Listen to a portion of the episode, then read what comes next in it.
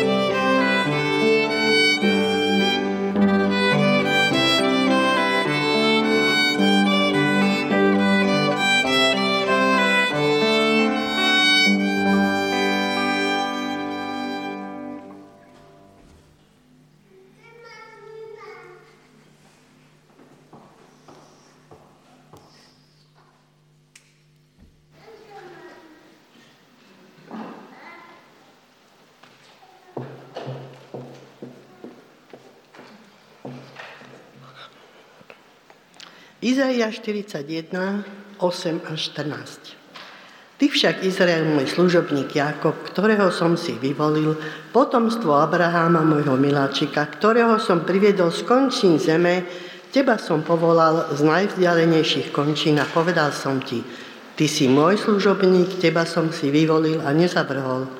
Neboj sa, veď som s tebou, neobzeraj sa, ja som tvoj Boh.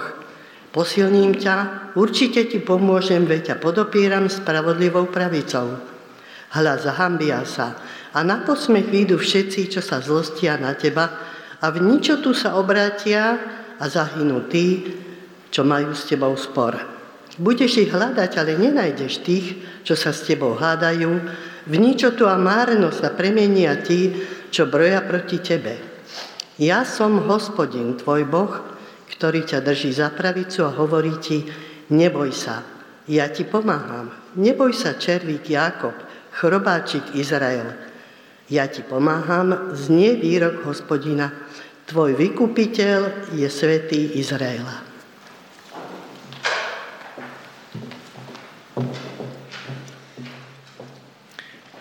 Poprosím vás, aby ste postali k tomu, že spoločnej modlitbe. Ďakujeme ti, Bože, za tieto slová povzbudenia. Ďakujeme ti za to, že aj k nám hovoríš dnes, aby sme sa nebali. Ako zvláštne a pekne si nazýval svoj ľud červíček, chrobáčik. Aj my sme len také často hmýliace sa červy na tejto zemi, ale ďakujeme ti za to, že v tebe máme svoju hodnotu.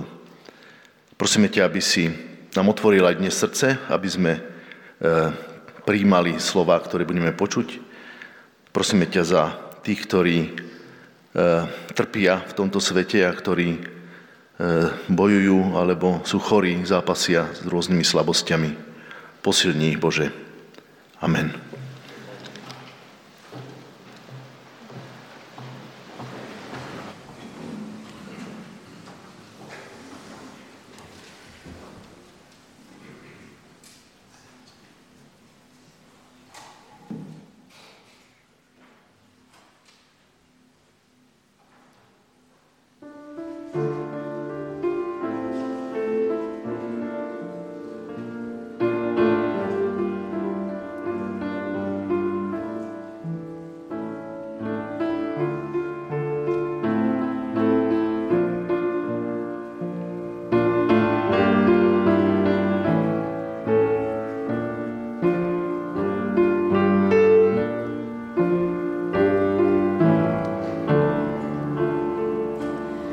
Oh, yeah.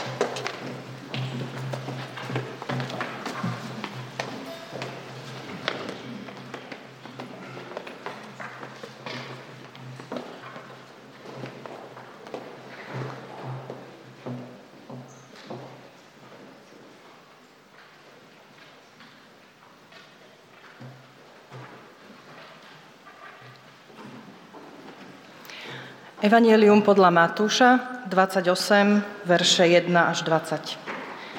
Po sobote, keď sa brieždilo v prvý deň týždňa, prišla Mária Magdaléna a iná Mária pozrieť hrob. A hľa, nastalo veľké zemetrasenie, lebo Pánov anjel zostúpil z neba. Prišiel, odvalil kameň a posadil sa naň. Jeho vzhľad bol ako blesk a jeho rúcho biele ako sneh. Strážcovia sa pred ním triasli od strachu a ostali ako mŕtvi. Ale anjel povedal ženám: Vy sa nebojte, viem totiž, že hľadáte Ježiša, ktorý bol ukrižovaný. Niet ho tu, lebo bol vzkriesený, ako povedal. Poďte, pozrite si miesto, kde ležal. A rýchlo chodte povedať jeho učeníkom, že bol vzkriesený z mŕtvych a predchádza vás do Galilei. Tam ho uvidíte. Hľa, povedal som vám to. Rýchlo odišli od hrobu a so strachom i s veľkou radosťou to bežali oznámiť jeho učeníkom. V tom sa Ježiš stretol s nimi a povedal: Buďte pozdravené. Oni pristúpili, objali mu nohy a kláňali sa mu. Vtedy im Ježiš povedal: Nebojte sa, chodte, oznámte mojim bratom, aby išli do Galilei. Tam ma uvidia. Keď sa ženy vzdialili a niektorí zo stráže prišli do mesta a oznámili veľkňazom všetko, čo sa stalo. Tí sa zišli so staršími a po porade dali vojakom veľa peňazí so slovami: Hovorte, v noci prišli jeho učeníci a ukradli ho, kým sme my spali. A keby sa to dopočul vladár, my ho prehovoríme a zariadíme, aby ste nemali ťažkosti. Vojaci vzali peniaze a urobili, ako ich poučili. A tieto reči sú rozšírené medzi Židmi až do dnešných dní. 11 učeníci odišli do Galilei na vrch, kam im rozkázal Ježiš. Keď ho uvideli, klaňali sa mu. No niektorí pochybovali. Ježiš pristúpil a povedal im: Daná mi je všetka moc na nebi aj na zemi. Choďte teda a získavajte mi učeníkov vo všetkých národoch, a krstite ich v mene Otca i Syna i Svätého Ducha a naučte ich zachovávať všetko, čo som vám prikázal. A hľa, ja som s vami po všetky dni až do konca sveta.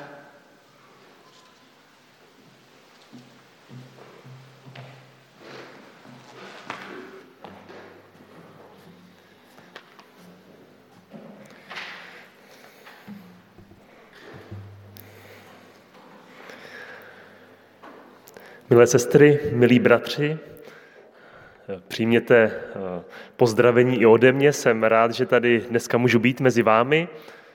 Dostal jsem se sem na pozvání vašeho milého kazatele Petra Kučery. Troufám si říct, že jsme dlouholetí přátelé, tak jsem rád toho využil a jsem rád, že tady můžu být mezi vámi. Možná na začátek bych řekl opravdu pár slov jenom o mně. Narodil jsem se do věřící rodiny v Trutnově, což je takové městečko v podhůří našich nejvyšších českých hor, které jsou ale asi o 1000 metrů menší než ty vaše Tatry.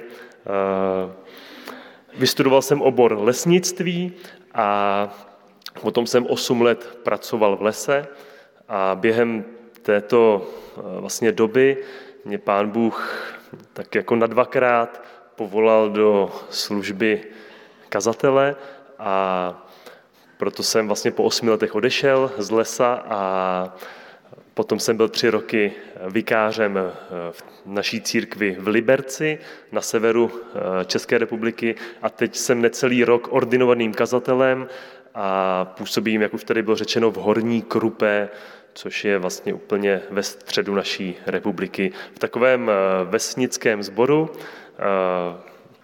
A jsme tam moc rádi, mám tady s sebou i manželku a máme ještě doma 3 děti, které jsou ještě malé, nejstarší teďka jde nebo je v první třídě.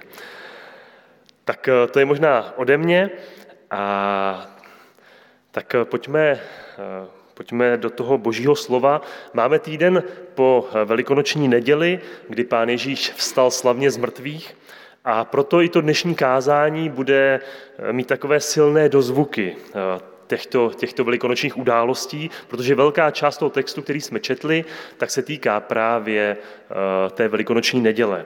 Ale chtěl bych nakonec to těžiště dnešního kázání zaměřit vlastně na ten přesah do té zvěsti, co potom následuje ve chvíli, kdy Pán Ježíš si zavolá učedníky k sobě nahoru do Galileje. Ale ten náš příběh začíná tím, že se dvě Marie ráno, nedělního rána, přišli podívat ke hrobu, kam byl v pátek Ježíš uložen. A oni věděli, kam Pána Ježíše položili, protože oni na ten Velký pátek byli přítomni téhleté události. Evangelista Matouš v té 27. kapitole nám tam píše, že oni seděli naproti hrobu a viděli, jak byl Ježíš vkládán do hrobu. A tak čteme, že nedělního rána se ty ženy opět vracejí k tomu hrobu. A to Markovo a Lukášovo evangelium tak popisují, že ty ženy sebou měly vonné masti a chtěli pomazat Ježíšovo tělo. U Matouše toto zaznamenáno nemáme, možná proto, protože evangelista Matouš jako jediný popisuje nebo podává tu informaci o tom, že kámen byl na popud těch velekněží a farizeů zapečetěný pro případ, že by učedníci přišli a ukradli by Ježíšovo tělo a potom by všude rozhlašovali, že teda opravdu stál z mrtvých. Oni o tom věděli, protože Ježíš o tom hovořil za doby svého života a tak teda radši postavili ty stráže ke hrobu a zapečetili ho. A tak vlastně evangelista Matouš nám nedává úplně informaci, proč tam ty ženy přišly. Ale je pravdou, že v tom 5. a 6. verši tak anděl těm ženám říká: vím, že hledáte Ježíše, který byl ukřižován. Není zde, byl vzkříšen, jak řekl. A tak ženy přišly ke hrobu hledat Ježíše, který tam byl pohřben. Ale Ježíš tam nebyl, protože byl vzkříšen, protože žije. A to základní sdělení velikonoční neděle je křišťálově jasné a známé nám všem křesťanům. Že Ježíš nezůstal v hrobě, ale že byl vzkříšený a že žije. A myslím si, že jsou tady dvě spojené naprosto klíčové otázky.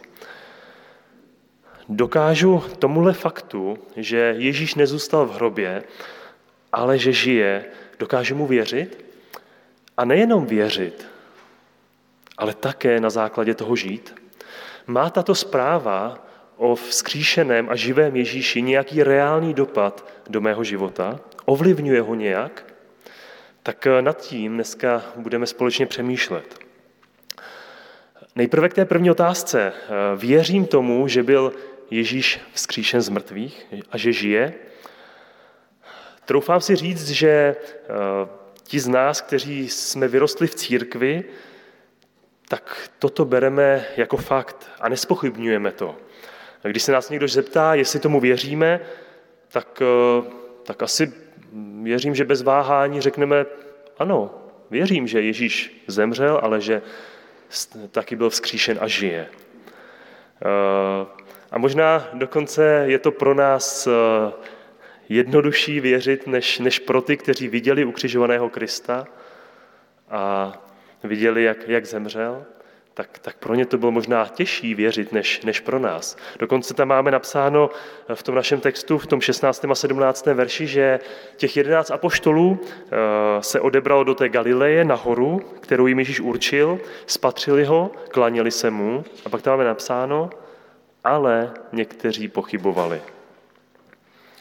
Nebo možná vzpomeňme na Tomáše, který vlastně nevěřil ani vlastním učedníkům, s těm spolubratrům, že Ježíš byl vzkříšený. Až když se mu fyzicky zjevil Pán Ježíš, až když Tomáš mohl vložit ruce do těch jeho ran, tak teprve potom uvěřil. Troufám si říct, že jako současní křesťané nemáme problém věřit tomu a vyznávat, že Ježíš zemřel a po 3 dnech vstal z mrtvých. Bereme to jako fakt a díky Bohu za to. Ale myslím si, že to je jenom jedna část toho celého vlastně velikonočního příběhu. Protože vlastně celé to dnešní kázání chci směřovat k tomu druhému, že pokud věříme tomu, že Ježíš nezůstal v hrobě, ale že žije, tak právě si odpověsme na tu druhou otázku. Má tato skutečnost nějaký reálný dopad do mého života? Ovlivňuje ho nějak? Když se bavíme s nevěřícími lidmi, tak si myslím, že oni mají celkem dobré povědomí o těch velikonočních událostí. Oni vědí, že tam byla ustanovena Večeře Páně, znají Jidášovu zradu, znají 3krát Petrovo zapření, znají ten proces Ježíše, když byl před Pilátem, vědí, že Pán Ježíš nebyl ukřižován sám, ale že tam byli ještě dva lotři s ním. Ti, co toho vědí víc, tak dokonce řeknou ano, byl 3. dne vzkříšen. Tyto události i všichni lidi, kteří nemají nic společného s církví, tak je dobře znají. A při nejmenším, nebo možná to berou jako nějaký historický fakt, nebo spíš při nejlepším. A my jako křesťané, asi oproti lidem, kteří nemají s církví nic moc společného, tak my jdeme jakoby hloubš a tak nějak přemýšlíme nad těmi jednotlivými postavami, kteří v tom pašijním příběhu vystupují, hodnotíme je, jak se zachovali a třeba přemýšlíme, jak bychom se zachovali my, snažíme se vžít do těch jejich situací, někdy se snažíme co nejrealističtěji připomenout a přiblížit, jak to muselo být pro Pána Ježíše všechno bolestivé, když prožíval vlastně zradu od všech, které měl rád, kteří mu byli nejblíže, jak postoupil fyzické utrpení. A stále se pohybujeme v nějaké rovině těch historických událostí.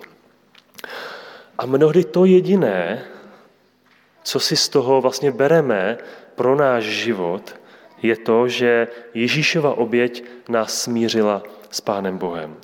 Že za mé hříchy bylo jednou provždy zaplaceno a že já mám naději po své smrti také na vzkříšení. A ano, je to ta základní a nejdůležitější skutečnost z celých Velikonoc. Ježíš na sebe zástupně bere všechny hříchy světa, všech lidí, proto, aby za ně zemřel na kříži, aby nám tím vydobylo odpuštění hříchů a smíření s Bohem a věčný život. Ale věřím, že to je jenom část toho velikonočního příběhu. Protože pokud o Velikonocích vlastně přemýšlíme jenom takto úzce, tak ano, je to to nejdůležitější, ale věřím, že se ochuzujeme o něco naprosto zásadního. O to, že Ježíš je živý a že je neustále se mnou v mém životě. A to, proč o tom s takovou jistotou budu mluvit a teďka mluvím, tak jsou ty verše 18 až 20, které jsme četli. Pán Ježíš učedníkům po svém vzkříšení a těsně před nanebevstoupením, tak jim říká, je mi dána veškerá moc na nebi i na zemi. A hle, já jsem s vámi po všechny dny až do skonání tohoto věku. Dochází nám, co těmito slovy Pán Ježíš nám říká? Dokážeme domyslet, co vyplývá z toho, že Pán Ježíš je živý? Ježíš učedníkům říká, mám veškerou moc, jak na nebi, tak i na zemi. Mým rozhodnutím se může cokoliv tady stát, jak tady v tom fyzickém světě, tak i v tom duchovním. A Ježíš k tomu dodává, já jsem s tebou po všechny dny až do konce. Pokud tomuto uvěřím a budu se tím řídit, tak věřím, že se může naprosto proměnit pohled na můj život. A já mohu začít žít svůj život s úplně jinou perspektivou. Protože Ježíš i mně zaslibuje, že je stále se mnou až do konce a že má neomezenou moc i v mém životě, jak tady na zemi, tak také v nebi. A my tato Ježíšova zaslíbení jako křesťané potřebujeme vzít, Potřebujeme si je přivlastnit a postavit se ve svých životech právě na tato slova. Žel mi někdy přijde, že jako křesťané žijeme své životy tak, jako kdyby Pán Ježíš vlastně zůstal v hrobě a byl mrtvý. Maximálně, že dokážeme věřit tomu, že jeho smrt mě očistila a vykoupila z mých hříchů a že jsem usmířen s Bohem. Ale všimněme si, co vlastně říkáme. Ježíšova smrt to zařídila. Jako kdyby Ježíš ležel v tom hrobě stále. A můžeme si sami ve svých životech položit otázku, jak často v uvozovkách jdu ke hrobu, jako ty ženy, a hledám v něm Ježíše, který je mrtvý. Jak často ve svém životě přemýšlím o Ježíši, jako o někom, kdo tady na světě žil, nějak zde veřejně působil, předal nám spoustu dobrého v rámci svého vyučování, kdo nám ukázal na to, jaký Bůh je a jak se jeho láska nejvíce projevila k nám v oběti právě Ježíšově na kříži a spoustu dalšího. A je dobré, když tahle přemýšlíme o Pánu Ježíši.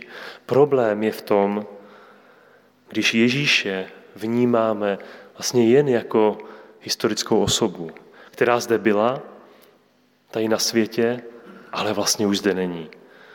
Která už vlastně nemá nějaký vlastně praktický vliv na můj každodenní život. Protože Ježíš je v nebi, což je přece místo, které je svaté, oddělené od tohoto padlého hříšného světa. Ale co říká Ježíš?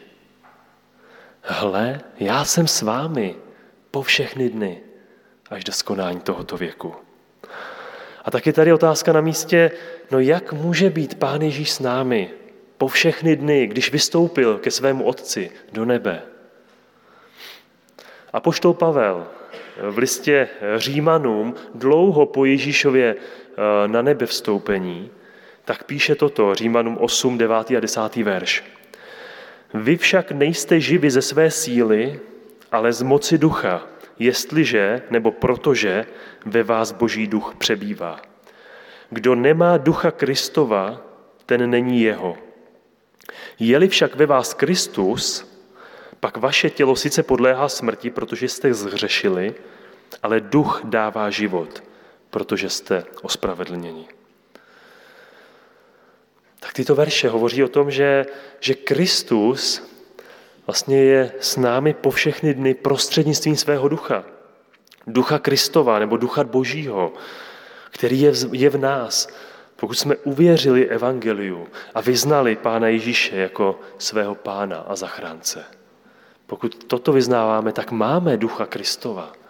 A proto můžeme říct, že Ježíš je s námi, i když je v nebi, tak přesto může být s námi. Nelze si v tom našem příběhu nevšimnout, že se v něm 3krát hovoří u žen o strachu. Je pravdou, že minimálně v jednom případě to bylo proto, že se setkali s andělem. A vždycky, když se nějaký člověk v Bibli setká s nějakým božím poslem, s andělem, tak prožívá veliký strach. Ale vlastně i Pán Ježíš říká těm Mariím ve chvíli, kdy se s ním už fyzicky setkali, kdy ho objímali a klanili se mu, tak Pán Ježíš jim říká, nebojte se. Tak evidentně ty ženy prožívaly stále nějaký strach z těch všech událostí, které zažili poslední dny. A stejně tak učedníci, kteří byli ze strachu před Židy zavřeni nebo shromážděni za zavřenými dveřmi. A náhle přišel Ježíš a říká jim, pokoj vám. To je Jan 20. kapitola.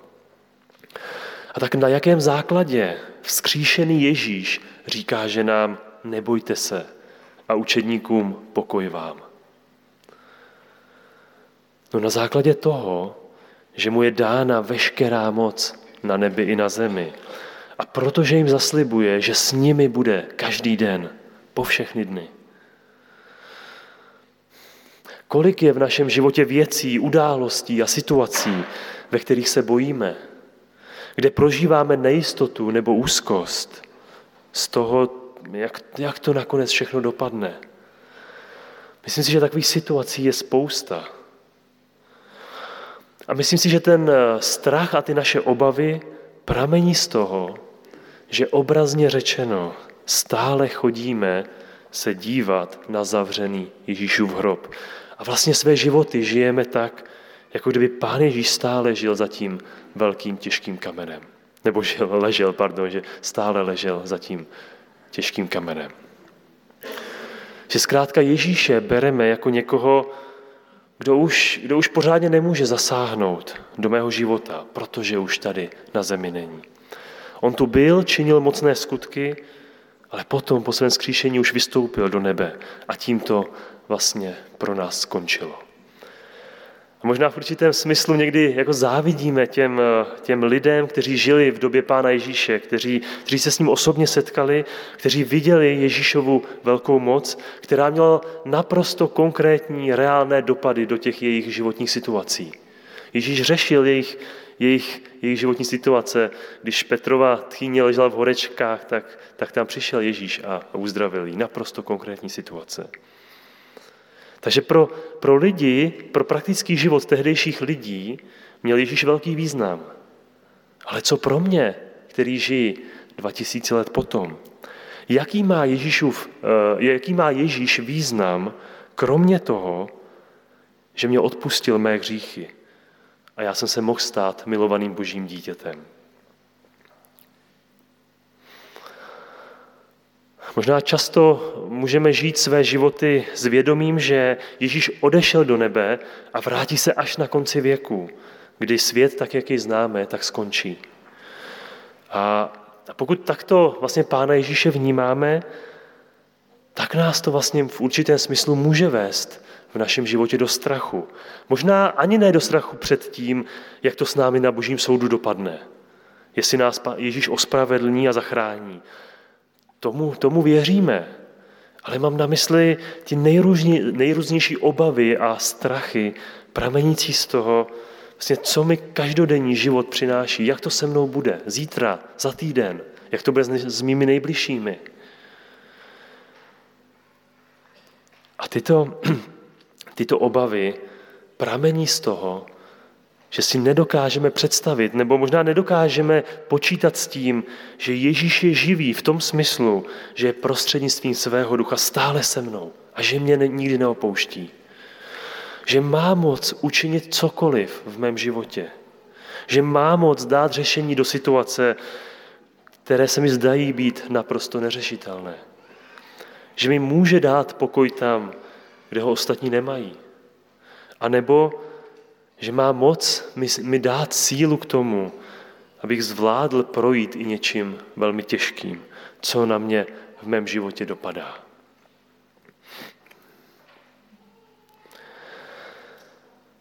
Pojďme se ještě v krátkosti podívat vlastně na tu jednu konkrétní oblast, kterou Ježíš při svém setkání s učedníky zmiňuje a kde jim říká, že má neomezenou moc a že bude s nimi. A to je ten verš 19. On jim vlastně říká, že jděte ke všem národům a získávejte mi učedníky, a pak to tam ještě jako rozvíjí. A řekli jsme si, že Ježíš je přítomný a zůstává s lidmi skrze Ducha Božího. A proto ve Skutcích 1.8 se Pán Ježíš říká učedníkům, dostanete sílu Ducha Svatého, který na vás sestoupí a budete mi svědky v Jeruzalémě a v celém Judsku, Samařsku až na sám konec světa. A Ježíš zaslibuje nejenom učedníkům, ale i nám, že s námi bude i v tom konkrétním úkolu být svědky o něm a činit jeho učedníky. Věříme k tomu, že Ježíš v tom je s námi a že má i v této oblasti neomezenou moc? Někdy si kladu otázku, proč i mně je někdy tak zatěžko vlastně mluvit s druhými lidmi o Kristu? Proč mám strach z toho, jestli to druhé bude zajímat, jestli mě vůbec budou poslouchat, co na to druzí řeknou, co si o mě budou myslet, nebo co si o tom spíš budou myslet, o tom evangeliu? A nepramení všechny tyto obavy vlastně z toho, že Ježíše stále beru jako někoho, kdo obrazně řečeno zůstal v hrobě?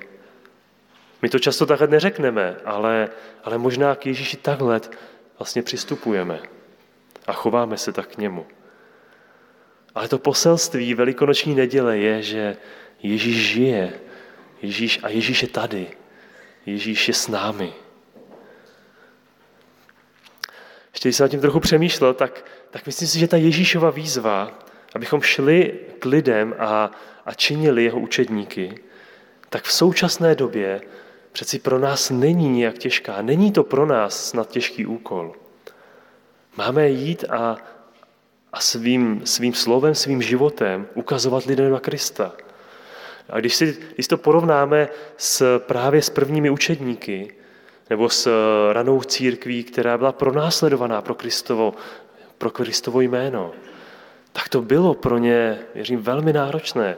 Podle církevní tradice pouze Jan nezemřel mučednickou smrtí, jinak všichni ano.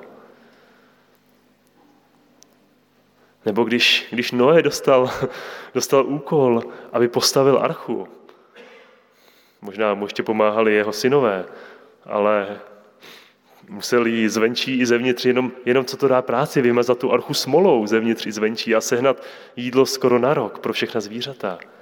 To byl těžký úkol. A kladu si otázku, jak je možné, že vlastně pro mě v dnešní době, kdy nejsme pronásledováni, díky Bohu v naší zemi, ve vaší zemi, že nejsme pronásledováni kvůli evangeliu, proč je to tak těžké někdy?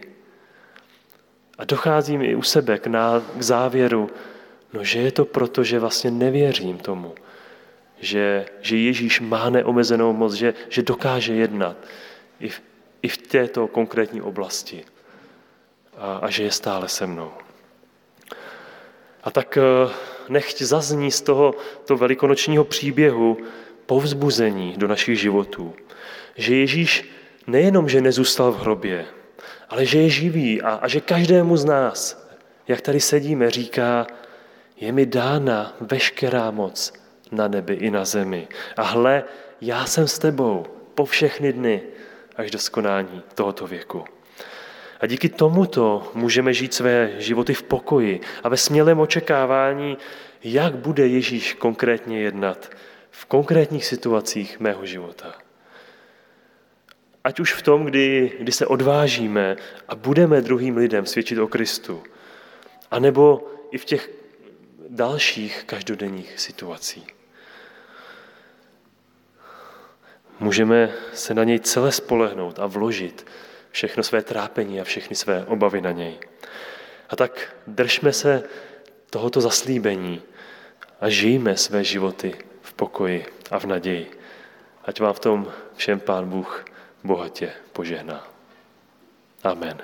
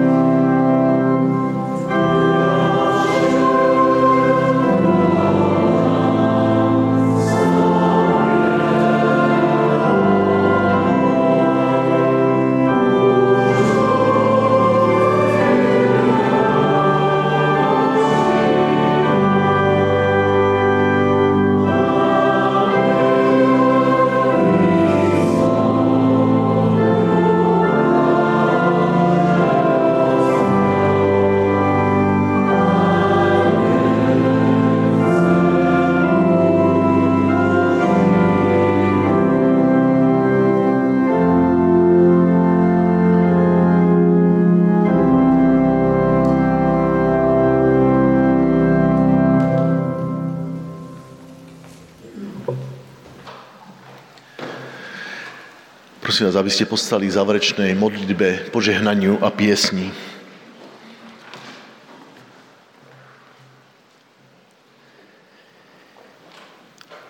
Pane Ježišu, tak ďakujem Ti aj tento deň za to, že môžeme žiť v nádeji, že si za nás zomrel, ale aj vstal z mŕtvych. Ďakujem, že aj za mňa si zomrel a že aj moje viny a poklesky a nedokonalosti si zobral na seba. Ďakujem Ti, že v tejto nádeji môžem veriť, že ma raz príjmeš. A ďakujem Ti, že si aj vstal z hrobu a že si živý. A možno, že to tak nevnímam každý deň alebo stále, ale môžeme sa k tomu furt vracať a oprieť sa o túto skutočnosť, že Ty si živý Boh a že Ty chceš prebývať aj vo mne, aj v nás, aby si nás posilňoval. Vo všetkých si nás postavil do rôznych situácií, v rodine, v tých najbližších vzťahoch, ale aj v tých širších. Máme spolužiakov, máme priateľov a tak často nevieme, ako správne ukázať to, že máme tu nádej, že sme našli Teba, že sme našli odpoveď na tie naše hriechy a náš komplikovaný život. Tak prosíme, aby si nám pomohol v tých správnych chvíľach, aby sme robili veci, ktorým jasne ukazujeme na Teba, aby si nám pomohol aj v tých chvíľach, keď netreba len mlčať alebo pritakať, ale aby sme aj povedali slová, ktoré by priamo niekomu mohli pomôcť a ukázať na Teba. Tak ďakujem, že Ty nám chceš v tom pomáhať, že Ty žiješ v našich srdciach, pomôže nám si to uvedomovať každý deň a v tejto sile žiť naše životy. Amen.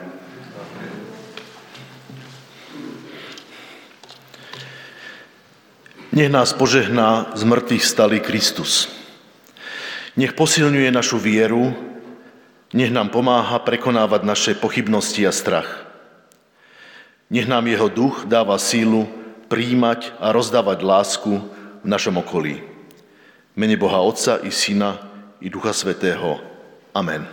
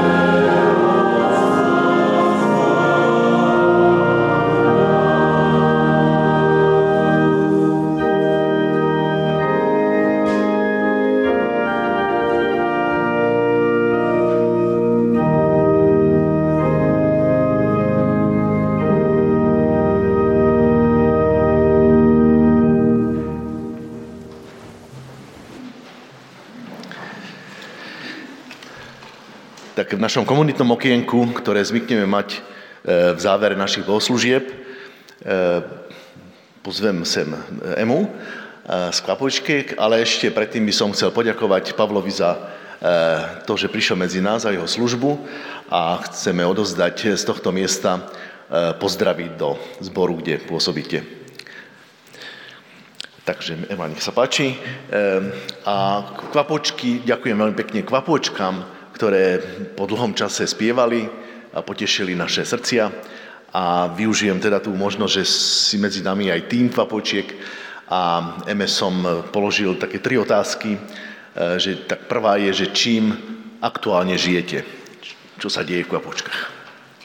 Tak určite celý školský rok žijeme v Kvapôčkach a Mráčikoch takou obnovou, že ak si pamätáte, ešte pred rokom tu bolo tak veľmi riedko na tom stupienku a dneska sme ho už celkom zaplnili, takže z toho sa tešíme, že máme veľa nových detí, aj nám zostali niektoré stálice z minulých rokov a môžeme robiť aj veci, ktoré sme zvykli robiť volakedy, ako spievať, hrať sa a rozprávať sa, ale tiež máme aj nové aktivity, všelijaké tvorivé. Máme nový projekt Kvapely, Kvapôčkovskej kapely, kde vlastne deti nielen spievajú, ale aj doprevádzajú na nástrojoch. Takže to je tak za celý školský rok a aktuálne žijeme prípravou koncertu, koncoročného, na ktorý by sme vás chceli aj veľmi radi pozvať.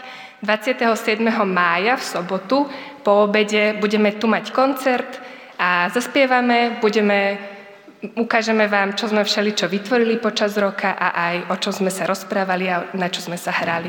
Takže veľmi budeme radi, keď prídete. Druhá otázka bola, na tú si vlastne už odpovedala, že ako sa vám v tom post-covidovom období podarilo nejak zregenerovať a rozšíriť, takže odpoveď sme videli. Neviem, či k tomu chceš ešte niečo povedať, ak nie, tak ti možno poviem poslednú otázku potom.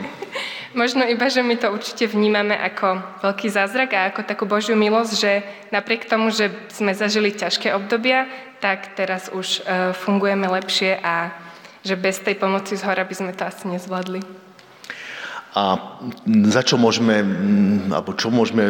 o vás rozmýšľať, za čo sa môžeme modliť za vás, čo sú také veci, ktoré by ste nám ako spoločenstvo povedali do budúcnosti? Tak my v tíme veľmi rozmýšľame nad tým, že máme pocit, že tá doba, v ktorej žijeme, sa mení a že ona prináša nejaké nové požiadavky aj nové možnosti. A snažíme sa rozmýšľať nad tým, ako zároveň sa tým novým požiadavkám prispôsobovať, ale aj ako keby zostať v tej tradícii a v tom, že ako odovzdávať deťom to, čo my sme prijali, keď sme ako my deti chodili do Kvapôčiek. Takže možno o takú múdrosť, aby sme v tomto viedli tie naše deti správne. A hej, asi za múdrosť. Tak ďakujeme veľmi pekne. Ja ďakujem. A na záver už len zo pár oznamov, pri ktorých prebehne pravidelná zbierka, stretnutia, ktoré bývajú cez týždeň, budú aj tento týždeň, či už to je dorast, mládež alebo ďalšie stretnutia, ktoré sú vysvietené. Budúcu nedeľu ako dnes pokračujeme v pravidelných bohoslužbách o 10. hodine, a bude aj nedeľné modlitebné stretnutie o 9:00. Počas bohoslúžieb je paralelné stretnutie predškolákov aj školákov. Bližšie informácie o aktuálnom dianí môžete vidieť na našej webovskej stránke. Snažíme sa vám posielať tým, ktorí máte zverejnené e-mailové adresy pravidelné informácie, čo sa u nás deje. A ďakujeme vám za finančnú podporu a za bez ktorej by mnohé veci, ktoré sa tu dejú, nemohli prebiehať. Takže vám prajem už len požehnanú nedeľu.